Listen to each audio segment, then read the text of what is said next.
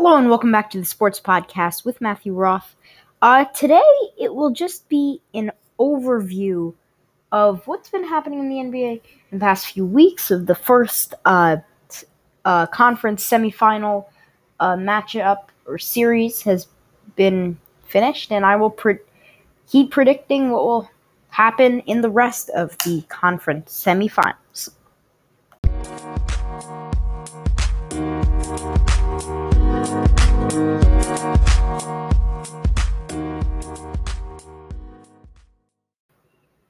All right, so now just to a basic overview of the past week. Now, first I want to start off with Phoenix's uh uh sweep of the Nuggets, um, which I really find to not be that surprising. I predicted Phoenix to beat the Nuggets. I predicted Jokic to be shut down. He wasn't exactly shut down, but he still was limited and none of the other players on the Nuggets could have stepped up and took Jokic's place. And that was a big part of why um, Denver lost. Now, the Phoenix Suns also played really well. Uh, Devin Booker and Chris Paul, great games from them. And DeAndre Ayton and Mikal Bridges also doing well.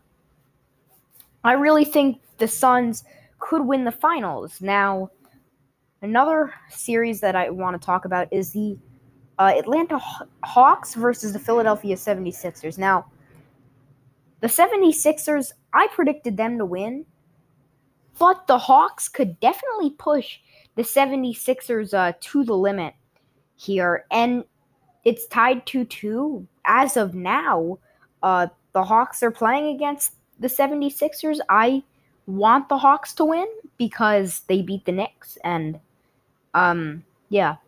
And I think Philadelphia still should be able to win.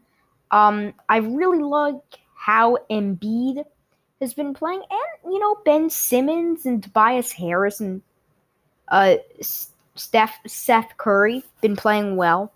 So they're in a good position right now, the 76ers. Um I have a feeling they're going to make a deep run, like I've said. Now back to the West, uh, where I will talk about the Clippers Jazz. Clippers and Jazz. I like the Clippers, and I love Kawhi and I love Paul George, great basketball players. I predicted them to beat the Jazz, and I still stand with my prediction. Uh, it's tied 2 2.